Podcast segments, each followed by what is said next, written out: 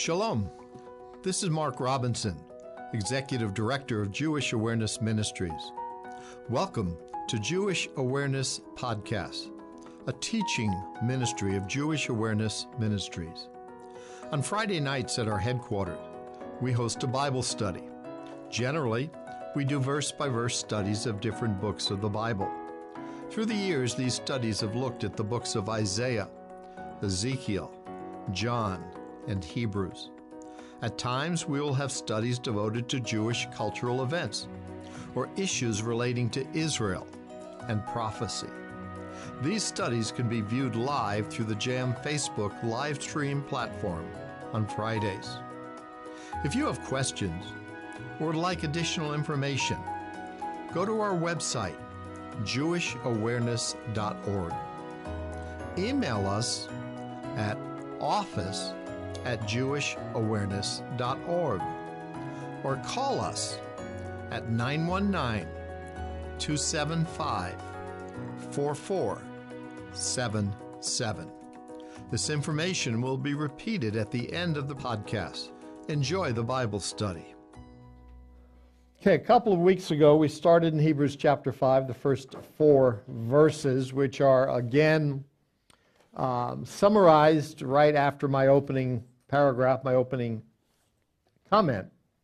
But verses 5 through 10, actually, uh, 5 through 9, um, show us that Jesus met the qualifications of a high priest as laid out in the first four verses of this chapter. When we looked at it last or two weeks ago, uh, those six different qualifications that we find here taken from men, appointed for men, occupied with things pertaining to God, bears gently with the ignorant and the erring, offers gifts and sacrifices for sins, and must be called of God. Uh, we looked at that in relation primarily, not, not two weeks ago, to how Jesus fulfills these, but how we need we meet uh, as believers. We're, we're priests. We're, we're told in Peter uh, as priests how we also meet these requirements. And so we compared the requirements there to our life as well. Well, we get, when we get into verse uh, five, verses 5 through 9, now it is specifically talking about Jesus. And as the high priest, he also meets these qualifications. Verse 10, which we're going to just look at briefly, uh, hopefully at the end of the study tonight, uh, talks about Melchizedek. We will get into Melchizedek in more detail in the days ahead because although these six things are qualifications that or characteristics or I guess there's a lot of terminology you could use uh, is necessary for the high priest, for a priest, and for Jesus. Uh, it's not all the qualifications for the priest from the tribe of Levi. Because to be the priest from the priest or the high priest back in biblical days, you had to be from the tribe of Levi. Well, Jesus would be disqualified in that regard. Because what tribe was Jesus from? Judah. Judah. Yeah. He was from the, the, the, tribe that would produce the kings, but not the priests. So he's not, and that's what chapter 7 especially will get into in a lot of detail that Jesus is not a priest after the order of Aaron or the Levites, a high priest. He's a priest after the order of Melchizedek. And we're not going to look at it in detail at all tonight, even though I have it down in verse 10. But we will look at it in future because this Melchizedek guy is a very, very, um, not a lot about him. And he's, he's a very controversial figure in the, in the, in the religious world. Uh, the Jewish writings on Melchizedek are off the chart, off the wall. Uh, the Mormon understanding of the priesthood after Melchizedek is just plain wrong. Uh, and then you get to the Bible believing world, uh, and, and some, some think, well, Melchizedek uh, was a pre incarnate Jesus. And so when Abram met Melchizedek, that was actually Jesus. But there are others think, no, he wasn't a pre-incarnate Jesus. He was a priest king, because he was a king as well, Melchizedek. Um, so which is correct? Well, we're not going to answer that question tonight. Uh, but uh, we will get to it in the future. That's what verse 10, uh, even though it, it introduces us to that. So we're going to look at tonight Jesus meeting all of these different requirements, verses 5 through 9. And it starts out in verse 5. So also Christ glorified not himself to be made a high priest, but he that said unto him, Thou art my son, today have I begotten thee. Well, this, I believe, would fit under the category of must be called of God. Uh, it was not Jesus who glorified himself, made himself the high priest. No, he was called into that position by God. And what we have quoted here, and we'll, we'll look at that down in verses 6 and 7, it's down here. He, he, we have a quote from Psalm 2. Uh, where it says, "But he that said unto him," and that's God, what we the one we would know as God the Father. But he that said unto him, Thou art my son, today have I begotten thee. And so it's the Father, in other words, who glorified Jesus to be the high priest after the order of Melchizedek.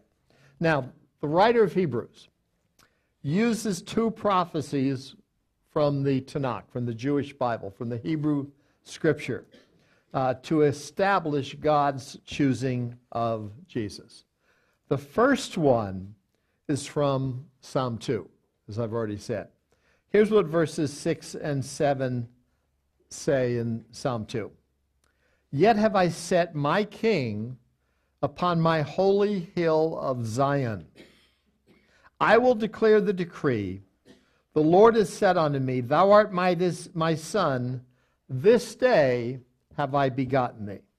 The second psalm, and earlier in the, in the verse, or early in the chapter, it speaks about uh, the, the God um, has just got the nations in, in, in derision, uh, and they, have, they are just have all kinds of animosity against the Lord and against his anointed. Well, anointed literally means Mashiach or Christ. So the, the nations are angry with God and his Messiah. Now, the Messiah is spoken of later on in the chapter, verses 6 and 7. God. But notice what it says in the end of verse 7 Thou art my son, this day have I begotten thee. Now, it, it is very interesting how this is interpreted when we come to the New Testament. Look, look what Acts chapter 13 says. And the context of Acts 13, I, I should have probably put where it started, but uh, before it and afterwards, the entire context there is speaking of resurrection, the resurrection of Jesus. So, 33 of Acts 13, God hath ful- fulfilled the same unto us their children, in that he hath raised up Jesus again, resurrection. Okay, he has raised up Jesus again. As it is also written in the second psalm, Thou art my son, this day have I begotten thee. So, Scripture interprets Scripture. So, when you're reading Psalm 2 without the advantage of the later Scripture, the New Covenant, the, the New Testament, the book of Acts in particular, I don't think you would uh, at all pick up what the intended meaning was back in verse 7. What's the intended meaning? resurrection. Look again what it says. He had raised up Jesus again, and I have it in bold here. He had raised up Jesus again, as it is also written in the second psalm Thou art my son, this day have I begotten thee. And so the resurrection phrase has to be the last phrase of verse 7 This day have I begotten thee. This day I have resurrected thee. I have brought thee back to life. So in Psalm 2, the begotten Son, or I have begotten thee, uh, is, is a, a phrase of resurrection. And it's interesting when you look at 33, we're not going there, because there are a number of quotes that you'll find there from the Jewish scriptures that perhaps if you were looking only at the Jewish scripture and you didn't, again, have the advantage of Acts 13, you, you, you wouldn't catch it. Uh, for example, uh, in Acts 13, he talks about uh, Jesus, be the sure mercies of David. Now, the sure mercies of David comes from Isaiah 55. And it's speaking of Jesus, but it is specifically speaking of his resurrection. And, and I, I, can open and, and read Isaiah right around it for you. You probably wouldn't pick it up uh, just by reading it in, in Isaiah chapter 55. Uh, and, and, it would start um, verse 3 Incline your ear, come unto me, hear, and your soul shall live, and I will make an everlasting covenant with you, even the sure mercies of David. Well, you know, you read that just from the Old Testament, you might say, well, the sure mercies of David. Well, Isaiah, roughly 300 years after the life of David, the time of David, David's been dead. You know, he was a king around 1000 BC, and Isaiah was around roughly 700 uh, BC. And so we can have the sure mercies of David. So it's having something to do with David. When you go to Acts 13, and you don't have to go there now, you can do it later, you find out that the sure mercies of David is not speaking of David, it's speaking of Jesus, speaking of the Messiah.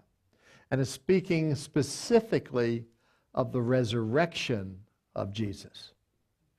So when you go back to Isaiah 55, and, and you don't have to turn there, verse 3, the command is Incline your ear, come unto me, the Lord, come unto God, hear, and your soul shall live, spiritually be made alive, and I will make an everlasting covenant with you, even the sure mercies of David. So God will make an everlasting covenant with those who turn to him. Their soul will live, and they'll have that eternal covenant that one day they will be resurrected just as Jesus was resurrected. You read in 1 Corinthians 15, uh, Jesus is referred to as the first fruits of the resurrection. First fruits, he's the, he's the down payment. He's the promise that there's, there's a greater resurrection coming. So it gives insight into what it's saying. Well, the same thing in Psalm 2. Uh, it's talking about the resurrection of the Lord. And so here in, in verse 5 of Hebrews chapter 5, Christ glorified not himself to be made a high priest, but he that said unto him, the Father who said unto him, You're my son, and uh, you're going to be resurrected. I'm just paraphrasing now. This day have I begotten thee. Now, look at Romans chapter 1. Paul, a servant of Jesus Christ, called to be an apostle, separated under the gospel of God, which he had promised afore by his prophets in the Holy Scriptures. Now, he would be not Paul, obviously, it would probably go back to God, the gospel of God. But God promised through his prophets um, the gospel. It's very easy to go back to the Old Testament, the earlier scriptures, and find the gospel actually 1 Corinthians chapter 15. You know, if you're going to define the gospel, the best way to define the gospel, which means good news, is the same way God defines the gospel. How does God define the gospel for us in the Word of God? Yeah. 1 Corinthians 15. The death, the burial, the resurrection of Jesus. That's the good news. He died for our sins. He was buried for our sins. He rose from the grave for our sins. That's the good news. That's the gospel in a nutshell. Now, it's good news, but it doesn't do people any good unless they act on it, unless they receive it. Um, but even in 1 Corinthians 15, it talks about the, the prophets uh, writing and speaking of what would come. Well, saying the same thing here in Romans that God, through the prophets, had, had spoken about, promised the, the gospel that Jesus, the Messiah, would die, buried, raised from the grave. So, then verse 3 concerning his son, Jesus Christ our Lord, which was made of the seed of David according to the flesh. You read, you read this, these opening um, verses in Romans, and you could park in almost any one of these phrases for at least a Bible study, uh, a sermon. Um, we're not going to do that. But anyway, not right now anyway. But concerning is Jesus Christ our Lord, which was made of the seed of David according to the flesh. So he was made of the seed of David. I have some comments down here on that. And declared to be the Son of God with power according to the Spirit of holiness. How? By the resurrection from the dead. There's probably there's a lot of important doctrines in Christianity. There's no question about that.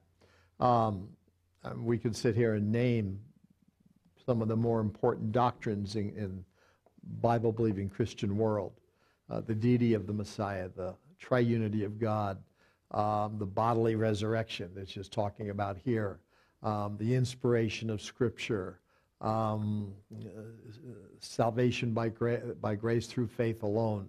So, no, it's talking about his resurrection. Yeah, yeah, yeah, yeah. So, of all the doctrines, I hate to say one is more important than another um, because they're all important. And, um, but certainly the resurrection of Jesus, the bodily, the physical resurrection of Jesus, is just foundational to our Christian faith. Because by that, again, verse 4, by the resurrection from the dead, God, I'm now backing up to the beginning of verse 4, God declared Jesus the Son of God with power according to the Spirit of holiness. Now, that didn't make him the Son of God. There's a difference between making something and declaring something, right? If you declare something, you're just stating what's real. You make something, you're, you're bringing it into existence. Jesus wasn't made the Son of God. Jesus has eternally been the Son of God. So we've got to be careful there. He's always been the Son of God. But through the resurrection, it was a, um, uh, it was a, it was a proclamation. It was a shout out. It was uh, uh, it was God's way of saying, This is my son, the Son of God, with power. Yes, yeah. Um, and I think that's what we're getting at when it goes back to uh, Psalm 2, even. When um, here it's talking about in, in Psalm 2, he's the king. Yet have I set my king upon my holy hill of Zion. I will declare the decree. The Lord has said to me, Thou art my son. The king is the son who will be resurrected. And the resurrection shows that he is the Son of God and proves it, if you will. So, in a sense, the entire basis for biblical Christianity stands on the resurrection of Jesus. You can read 1 Corinthians 15. If Jesus didn't rise from the grave, we are of all people, it says, most miserable.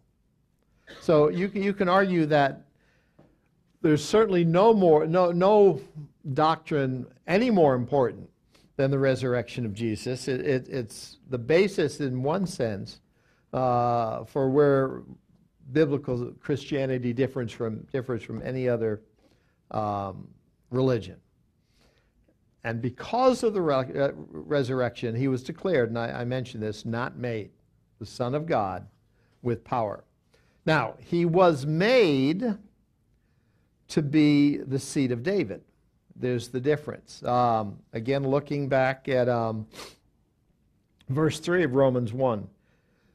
Concerning his son, Jesus Christ, O Lord, which was made of the seed of David. See, in eternity past, was Jesus human? Was Jesus of the seed of, seed of David? No. But in eternity past, was he the Son of God? Yeah, because God Son of God is God, is eternal. So he was not made the Son of God, he was declared to be the Son of God, but he was made the seed of David. Well, there are a lot of places, but yes, yeah, yeah, um, yeah, cause, yeah, they're really messed up. Um, so, how was he made the seed of David? By a miraculous birth, implanted in a daughter of David, Mary, uh, who was wed to another uh, son of David, uh, one through um, David and uh, one through um, David, one through Nathan. Uh, but he was made, born into this world, ultimately to die for the sins of the world. Now declared, the word declared her, horizo, and this, this, is I find interesting. Um, it, it's to mark out or, or a boundary, horizo. Now, when um, oftentimes when we when we talk about or when the Bible talks about and we talk about predestination, for that term, right? That's the same word as declared here without the pre. Okay? Predestination is, is pro horizo. Declared is horizo. So what it's saying here is, is horizo means uh, think of horizon. Think of out on the horizon. You know, if you look at, at the sun setting and the sun sets on the horizon, right? And that's the boundary. That's the horizon. That's the the end where it's going to go down. You know, from from our vantage point. I know you know you don't have to tell me the sun comes, all of that stuff. But on the horizon is what it's saying. Okay, the, and so that's what he's saying. Declared um, uh, to be the Son of God with power. In other words, it's decreed, it's specified, it's ordained that, you know, that he is the Son of God and it's always been, and he's, in a sense, the, the end result, if you will. Again, the only difference between predestination and here the word that is used is declared as the word, the prefix pro, pre. All that means predestination is ahead of time. God determined the end result of something on the horizon. That's all it means. Here it just talks about Jesus, uh, that he, he declared to be the Son of God. He's the end of, of, of it all. He is the Son of God. He's where it all ends, if you will.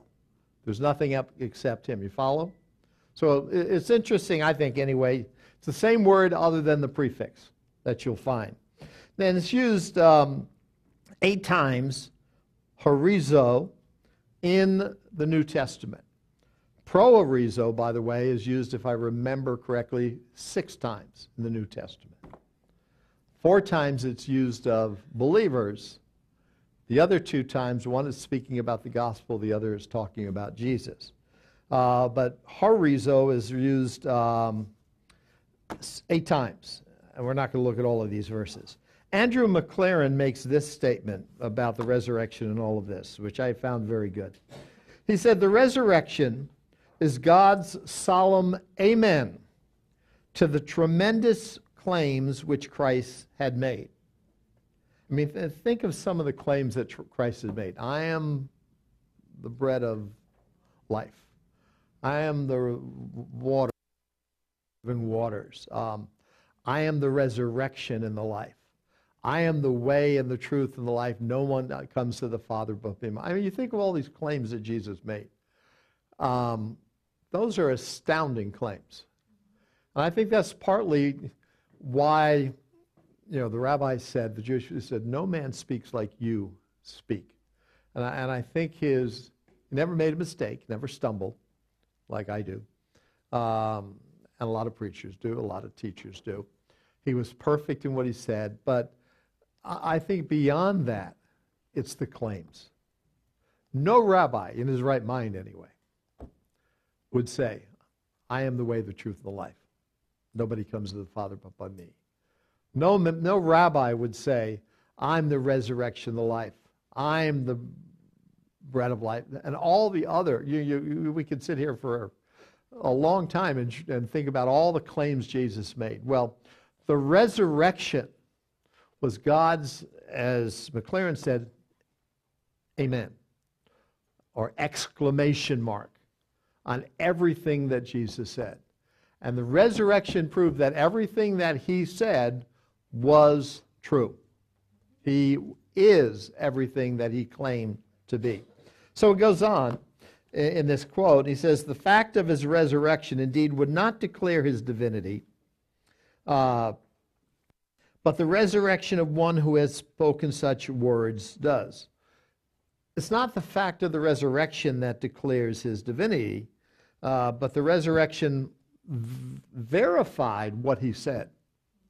Were other people raised from the dead prior to Jesus? Lots of, uh, relatively speaking, lots of people in the Old Testament and Lazarus and, and so on. So that's, they're not God, right? You know, so it's not the resurrection itself that proves he's deity. What the re- resurrection does, it, it, it says amen to everything he taught and, and all that we talked about. And this is what he's saying here. Um, but the resurrected one who had spoken such words does. If the cross and the nameless grave had been the end, what a reductio ad absurdum disproof of a proposition by showing an absurdity to which it leads which, when carried to its logical conclusion. In other words, what that means, if, if Jesus would have been crucified, put in a grave, and that's it, everything he said is just, he's a madman.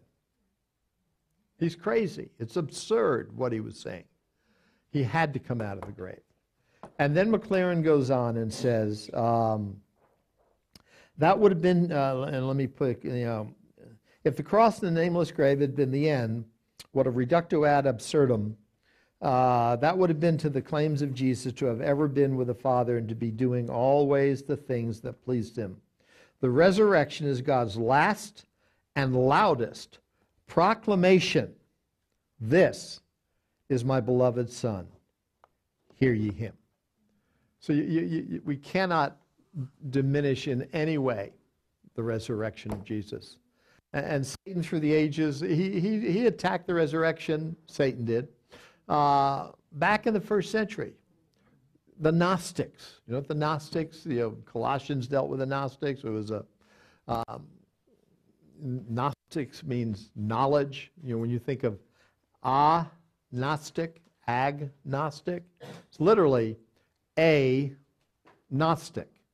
And a is the Latin prefix that means no, and Gnostic means knowledge. I have no knowledge of God. You know, you, you, I always say you're sitting on the fence, you don't know which side to fall off of. Um, so um,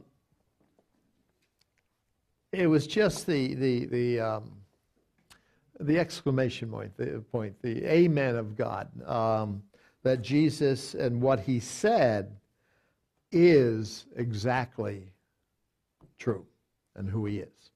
Um, so the resurrection is so very, very important. And so Christ glorified him not himself, but through his resurrection, he was declared, shown, confirmed, verified that he is the Son of God, he is the everlasting life, and, and so on uh, and so forth, that God the Father would then make him the, the, the priest. Um, turn, turn the page over. Verse 6. So he's called by God. And then the next verse, verse 6, says this As he saith also in another place, Thou art a priest forever after the order of Melchizedek. Now, this is the second passage that's quoted. He says in another place, what was the first place that was quoted? Psalm 2. Where's this other place without reading the notes? You could read the notes. Okay. What's the other place? Thou art the priest after the order of Melchizedek. Psalm 110.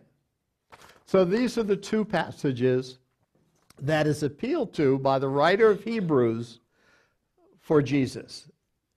Thou art a priest forever after the order of Melchizedek. So the second prophecy from the Hebrew Scriptures, Psalm 110, verse 4, It's used there to show that God has called the Messiah and made him a priest. Now, the verse itself, verse uh, 4 of Psalm 110, says this The Lord has sworn and will not repent. Thou art a priest forever after the order of Melchizedek. Now, again, Melchizedek is this, and we're not going to look at this tonight. Uh, he is this mysterious individual. He's only mentioned in Psalm 110 and back in Genesis 14. You don't find him until you come to Hebrews. You don't find Melchizedek anywhere else. Um, and, and eventually, as we'll get there, I'll bring in some different quotes that you can hear what the Jewish world says of Melchizedek, and you know, it's it's just um, it's it's amazing what a lot of people think of Melchizedek. Um, so he quotes Psalm 110. Uh, the Lord has sworn, will not repent. Thou art a priest forever after the order of Melchizedek. And, and pr- turn in your, go back to Psalm 110 for a moment. Just to show you in its context, you may be aware of it.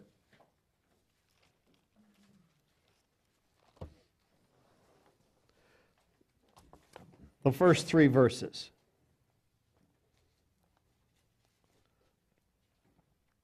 Verse 1 of the 110th Psalm. The Lord said unto my Lord, Sit thou at my right hand till I make thine enemies thy footstool. Now, right above that verse in your Bible, I am almost certain it says a psalm of David. So here's the question Who wrote this psalm? Thank you. Okay. Shouldn't be that difficult. Um, it's a psalm of David. Now, what office did David hold in Israel? King. He was the highest human authority. Nobody was over David, humanly speaking. Israel was a theocracy. God was over the king of Israel, but no other man was over the king. King David was writing this psalm, and King David says, The Lord, Jehovah, said unto my Adon, my Ad, my Lord, my master, who is David's master? Lord. Well, Jesus, yes. Okay, yes, you're correct. But think of it in, in a in a in an Old Testament setting. God, theocracy. God was over David. God was the ruler of Israel. God appointed the king. God was over him. Now, yes, it's Jesus. I, I, don't, yes, that definitely is because Jesus uses the New Testament. But you're cheating because you have the New Testament. Okay? The Jewish people back then didn't, let alone the Jewish people today don't. Uh, they do, but they don't, if you know what I mean. They don't accept it, use it.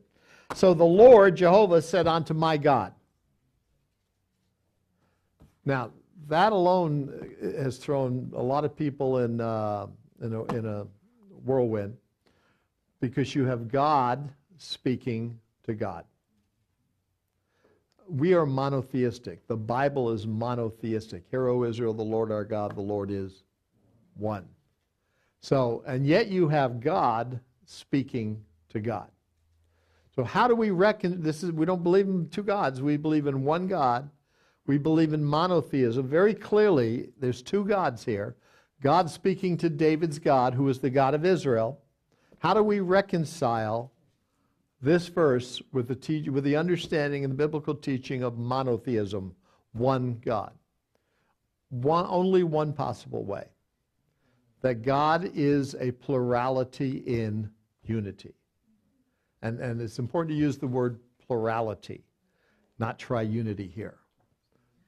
So, uh, why? What, and I'll get to you in a second, Tom. Um, why? What does tri unity communicate? Three. How many do you have here? Two. So if you're going to strictly go by how many gods are here, it's a biunity, not a triunity. Now, in studying the entire Word of God, we find out that there are three persons in the Godhead, so thus the triunity. So when you have a plurality in unity, a plurality is more than one two, three, a dozen, hundred, whatever the case might be. And that plurality ends up being a triunity. Tom, go ahead. You had a point or a question? The first, where it says, "The Lord said unto my Lord," the first Lord is in all caps, and the second one is uh, just the L is capitalized. And that's because when you have all caps, it's the underlying Hebrew word Jehovah. And my guess is everybody's Bible, English Bible here, has it in caps. They should. The, when, it, when it's capital L, small o r d, it's always the word Adon or Adonai, meaning master, Lord. And that's how you can tell. Um, so it's Jehovah said unto my master, my Lord. But again, when David is speaking, Psalm of David, the king, there's only one master that he has, which is God. Well, go, well, and we're not going to digress to do it. It would take way too long. It, it actually goes back to the first verse of Genesis. Uh, in the beginning, God created the heavens and the earth. And it starts out Bereshit, bara, Elohim. And Bereshit, beginning. Bara is the verb, created, and it's singular. Elohim is plural for God. And you'll find Elohim when it talks about false gods, translated gods, plural, because it is a plural word. Well, in grammar, the, ver- the verb, uh, uh, uh, the subject and the verb should agree. They is going to church, right? They may go to church, but that's not, yeah, my English teacher would slap me across the, across the back of the hand, and you know how that goes. No, they are. They plural are plural. Okay, let's try this. He are going to church. Does that work? No. He is. They have to agree. Same thing in Genesis 1 1. And, and um, I've shared this illustration before. I, I, you know, when I was in studying for my master's in Judaic studies, some of you have heard this illustration, right? I know some. Cheryl's heard it. A thousand times, Cheryl? Um, you want to share it with them? No. Um, one, as part of, the, of this particular class, the rabbi was a uh, Orthodox rabbi. The professor was an Orthodox rabbi, and he was a linguist. His uh, doctorate was in languages. He knew um, all the languages that had any bearing whatsoever on the biblical text, certainly Hebrew, Aramaic, Ugaritic. Uh, he was a linguist. And so we did the first four chapters of Genesis verse by verse. And uh, some of you haven't heard this, I guess, right? Okay. The rest have forgot about it, so you're hearing it again. So we started out in verse 1, chapter 1 same way at Bereshit, he said, Bara Elohim. He stopped. And he said, what this demands linguistically, grammatically, is that God is a plurality and unity. And I'm just sitting that back, blown away. There were 14, uh, 14 students in the class, were all Jewish. Uh, I was the, to my knowledge, I was the only believer in Jesus. Uh, and there was one other, and one other young man, I, this was year, I was young back then. You know, I was under 40 back then. I may not be, you know, literally. Um, he was a Lubavitch Jewish man. And uh, he believed in the Bible being the Word of God. I believed in the Bible, the Word of God. None of the other people in the class did, including the professor, interestingly enough, who was an Orthodox rabbi. and, and this was like putting a red cape in front of a bull he went ballistic. He just, he started yelling uh, at the professor.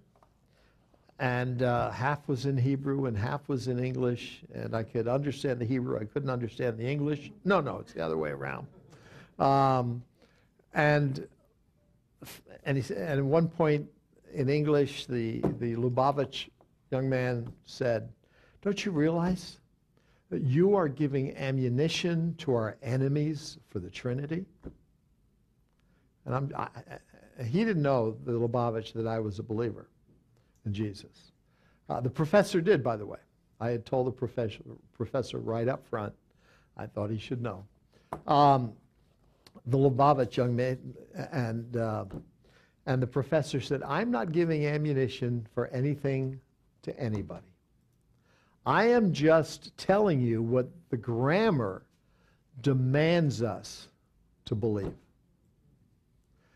The whole, the end of this, the whole 15 minutes of going back and forth, professor was really getting perturbed uh, because it was taking up valuable class time, and 13 others of us were just sitting there listening to this um, diatribe go on. Anyway, at the end of it, the uh, Lubavitch young man, when I say young, late 20s, maybe, probably is my guess, maybe early 30s, uh, which was about my age at the time. We weren't even married. No, she was a she was a, a twinkle in my eye. She was, uh, you know, the, the, the hope of my heart. But anyway, still future. Um, uh, where was? Oh, finally at the end, the, the Lubavitch young man. He never would have said this to me if I was as a believer doing that. He said, "Okay, okay." He says, "You're right. Grammatically, it demands that we understand that God is a plurality in unity." But then he said facetiously, he said, "But I only see two. I don't see three. Now, he, he was being facetious.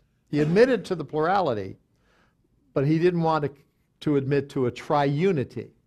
But, but in the grammar in Genesis 1 1, you don't see two, you don't see three, you don't see six, you don't see a hundred. You just see a plurality in unity with the uh, subject being plural and the verb being singular. Um, so it starts right back with Moses, I guess you could say, because Moses wrote um, Genesis. But right in the first verse of the Bible, we're introduced to God being a plurality and unity. So, and it's picked up from there throughout Genesis um, and, and, many, many other places. Um, I didn't mean to get that much of digression. So anyway, look at verse two. Uh, well, the end of verse one: "Sit thou at my right hand till I make thine enemies thy footstool." Now, now think of this, just in the context: "Thou art." The Lord said on my Lord, Sit thou at my right, right hand until I make thine enemies thy footstool. When will, and speaking of Jesus, yes, but who is God? When will Jesus sit on the right hand of the Father until the enemies of God are destroyed? When will that take place? At his ascension. That's what Hebrews really is dealing with now. Where is Jesus now? Right hand of the Father.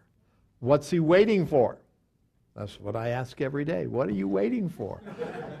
you know, the rapture. Well, he's, he's there waiting. Ultimately, God's going to destroy the enemies of him. Tribulation period. And then he's going to be sent back. Verse 2. The Lord, is, and so the whole context of um, Psalm 110 is speaking of, of the ascension and Jesus being in heaven. And the Lord shall send the rod of your strength. So Jehovah will send the rod of whose strength?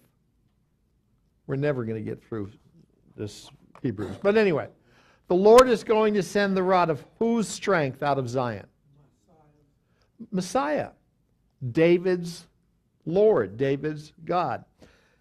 Who will, when, when, when the judgments of Revelation are poured out in the tribulation period, who is opening those judgments? Jesus. The seal judgments, which open the trumpet judgments, which open the bowl judgments. So the Lord shall send the rod of your strength out of Zion. Rule thou in the midst of thine enemies. That's ultimately that's going to happen. Uh, then verse three, thy shall be willing in the day of thy power. Thy people is whom? Jewish people. When will they be willing to accept Jesus? Yeah, when they shall look upon him whom they have pierced. When they say, Blessed is he that comes in the name of the Lord. At what period of time? End of the tribulation when Jesus comes back in power. Thy people shall be willing in the day of thy power. That's the tribulation period. And that's when he returns. Um, then it says, In the beauties of holiness, from the womb of the morning, thou is the dew of thy youth.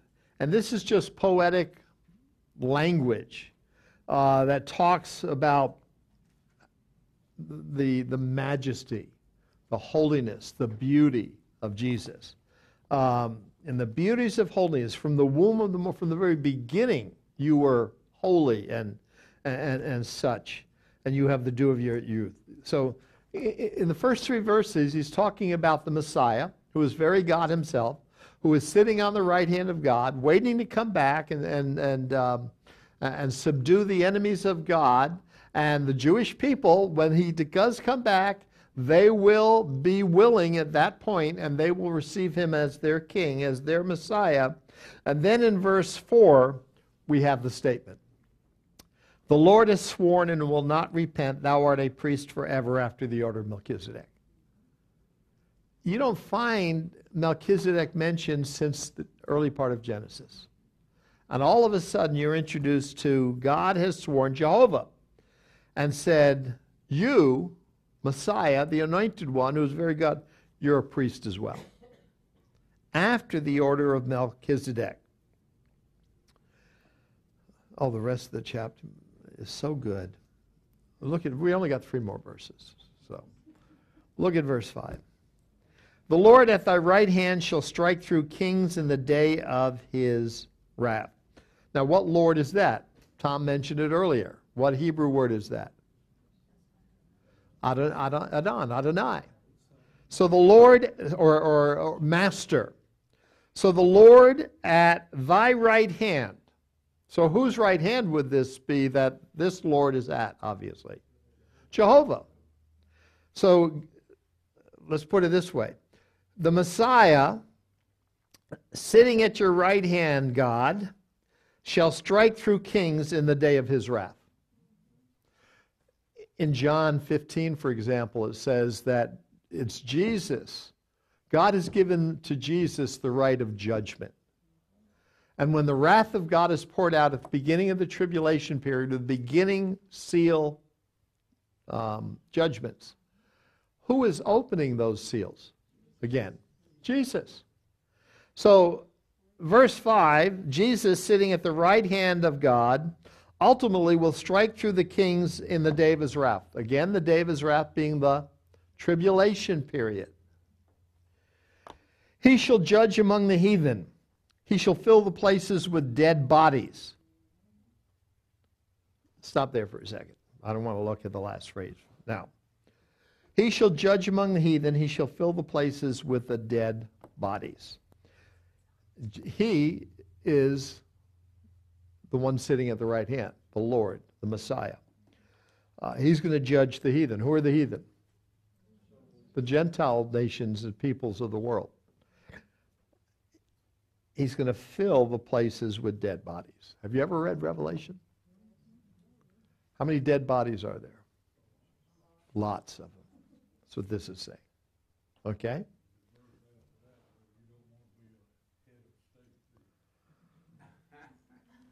And he shall wound the singular head over many countries. Shouldn't be heads, it's singular. Who in the tribulation period is the head of many countries? What does Jesus do at the end of the tribulation period? He comes back and he destroys the Antichrist, and the Antichrist is cast into or hell, tempor- not the lake of fire yet. He's temporally in hell. Lake of fire is not until the great white throne judgment, because the Antichrist is um, uh, released. Not the Antichrist. The Satan is released at the end of the uh, tribulation period. Um, the Antichrist is indwelt by Satan, but it's temporarily in, in, in, in what we would call. See, this is where language gets confusing. Hell, I, I don't want you to go out here saying I'm denying hell, okay? so, hell is not the final abode of the unsaved. Hell is presently the abode of the unsaved. The ultimate dwelling place, abode of the unsaved, is the lake of fire. Now, in the, in the Christian world, it's very common, and well as, as well as the secular world, whether they believe in in hell or not, but to, to, to, to uh, get the terms a- a- as synonymous. Well, the lake of fire is hell, and the end result is if you don't get saved, you're going to spend eternity in hell. Well, not really. You're going to spend eternity in the lake of fire. Hell is the temporary place. It's no fun in hell. Um, you know, it's still, you know, but the lake of fire, you know. So anyway, I I don't want, you know, Mark, um, is that word head the same Hebrew word, or do you know Rosh. when, when, uh, God in the garden says, he shall bruise your head? Yes. Yes, then that's speaking of Satan, yes. And I think the head here, which is Rosh, isn't it? You got your Hebrew Bible there, Dan? That's all right, it's Rosh.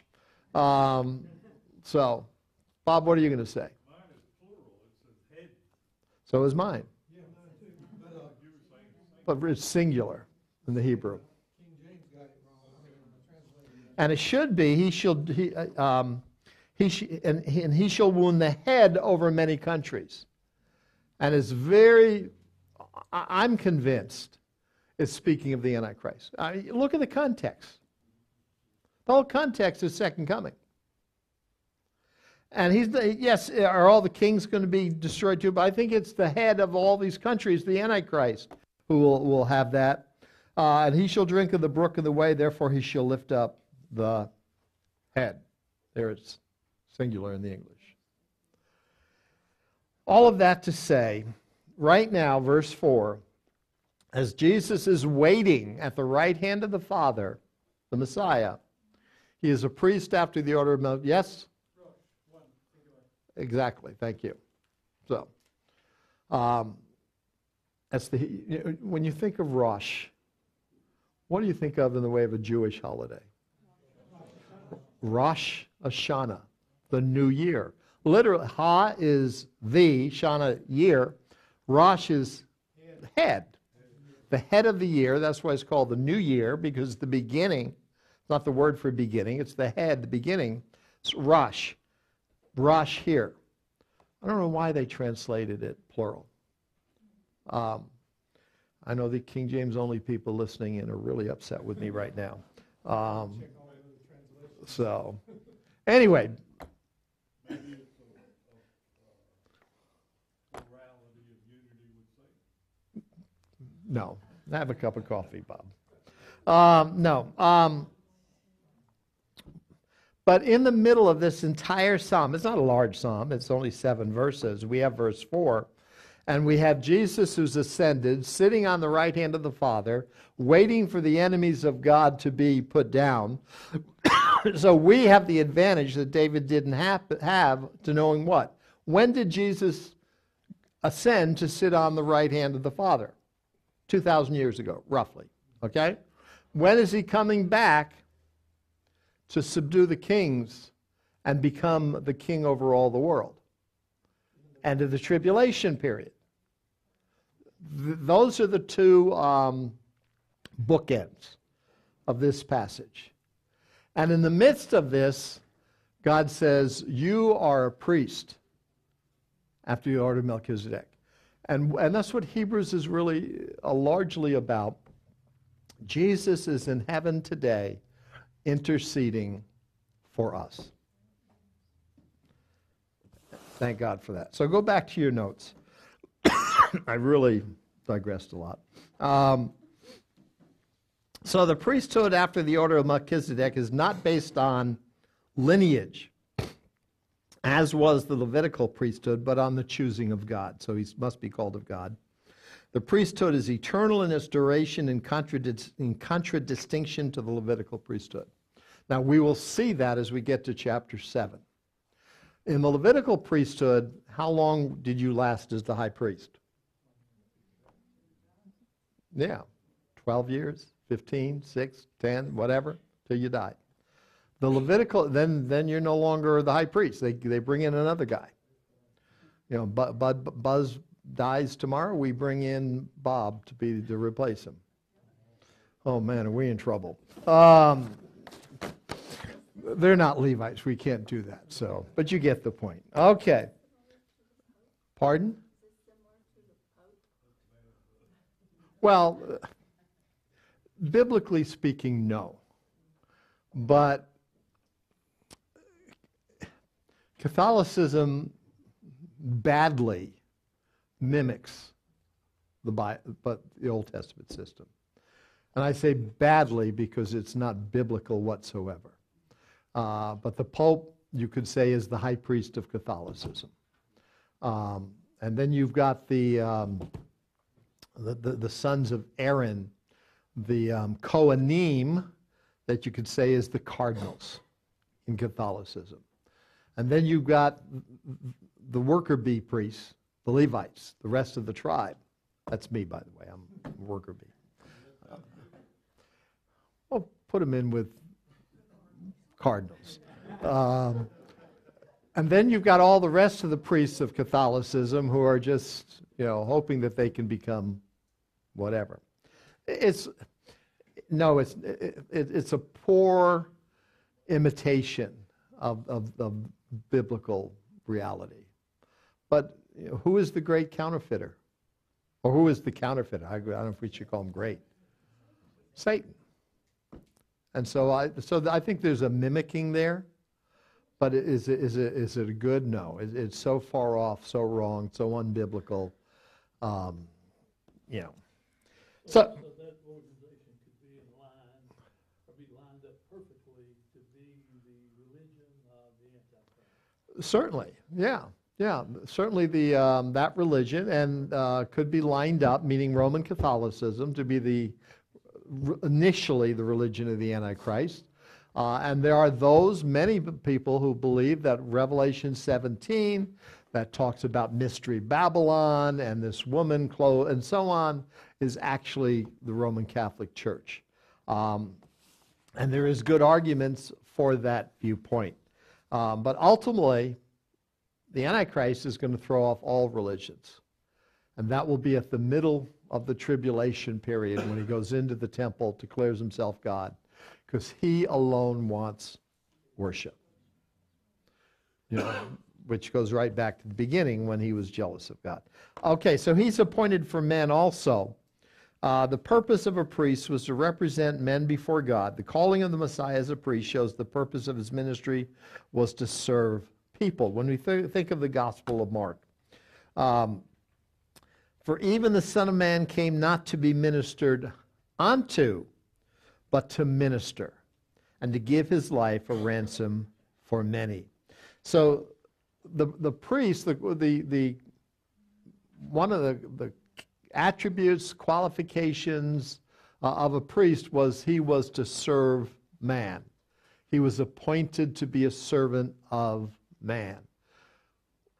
Did Jesus serve man? What does this verse say? He came not to be served, ministered unto, but to serve or to minister and ultimately give his life a ransom for a whole bunch of people, is what he's saying. He met this qualification as well. Then, verse 7 who in the days of his flesh, when he had offered up prayers and supplications with strong crying and tears, unto him that was able to save him from death, and was heard in that he feared. Now, there's a lot here that, that needs to be unpacked um, because there can be a lot of misunderstanding here.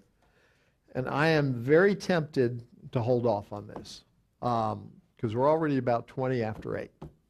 And when, when you look at verse 7, he offered up prayers, supplications with strong crying and tears uh, unto him that was able to save him from death. You know, people, you can give the impression, well, God, I, am fearful. God, um, I don't want to go through this. And God, you need to deliver me from this. And uh, as he cried out to God in tears, save me from this. Uh, and you can get the wrong impression.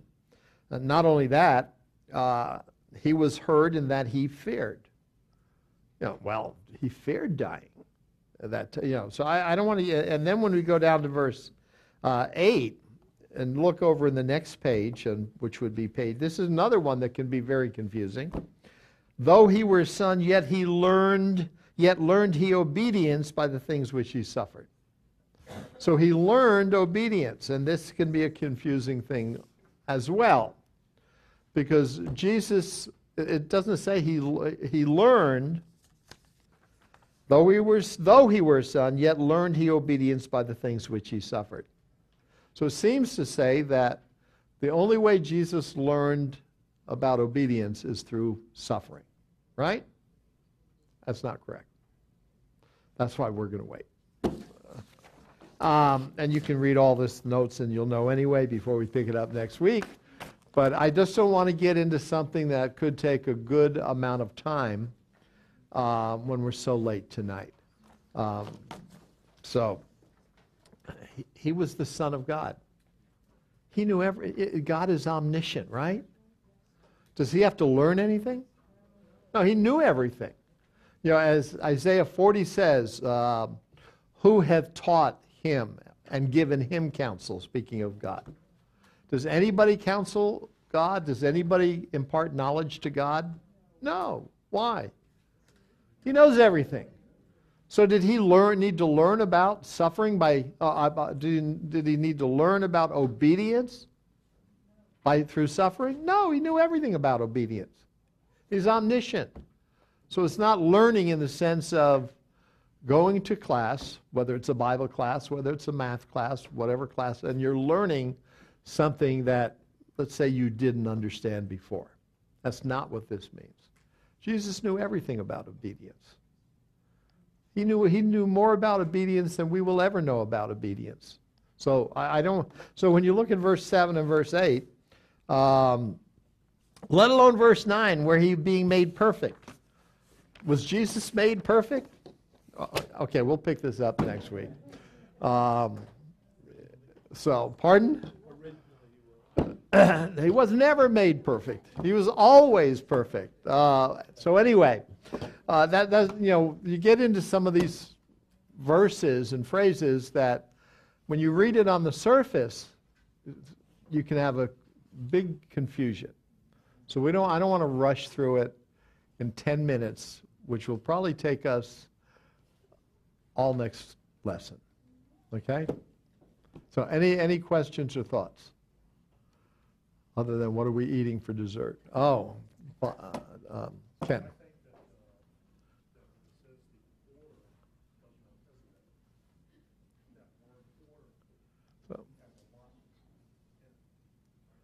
Well, Melchizedek is a priest, and when we ultimately look at it, we'll look back at Genesis. He's also a king. Yes. Yes.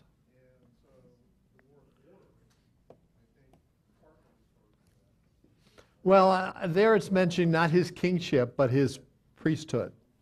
Um, because he's, he's a priest after the order of Melchizedek. After, you know, Aaron was a priest after the order of the Levites, you could say, or anybody after that as well. Who is Levite? Part, yeah. So, oh, from the Melchizedekian priesthood, yes, yeah. Yeah. But I don't think it's talking about there his kingship, Melchizedek's. I think it's solely talking about his um, priest, priestly function. So, but we, will pick it up next week, and then we'll, ultimately we'll look at Melchizedek. Um, I know in chapter seven we will. So, and we'll try to understand a little bit. Probably in the beginning of chapter seven uh, which is where it, it, talks about Melchizedek, and um, although it talks about Melchizedek obviously at this point, but in Hebrews chapter 7, starts out for this Melchizedek, king of Salem, priest of the Most High God, who met Abraham returning from the slaughter of the kings and blessed him. Well, that's where we're going to try to understand a little bit more about Melchizedek. It tells us a lot about him. You know, it goes on in chapter 7 telling us about him, but it tells he's the king of Salem. He's a priest of the Most High God. Who's the Most High God? Jehovah, the God of Israel. Uh, and he met Abraham and he blessed him. So he's a king of Salem, and Salem is the forerunner of what city? J- Jerusalem. Salem. So, so same city. He was the king of Salem.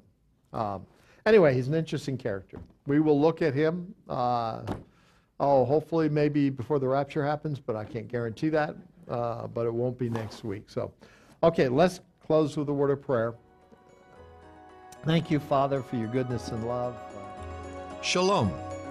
This is Mark Robinson, Executive Director of Jewish Awareness Ministries, thanking you for listening to our Bible study. These Jewish Awareness podcasts are a teaching ministry of Jewish Awareness Ministries. If you have questions about the study that you just listened to, or would like additional information, go to our website, jewishawareness.org, email us at office at jewishawareness.org, or call us at 919 275 4477. Shalom.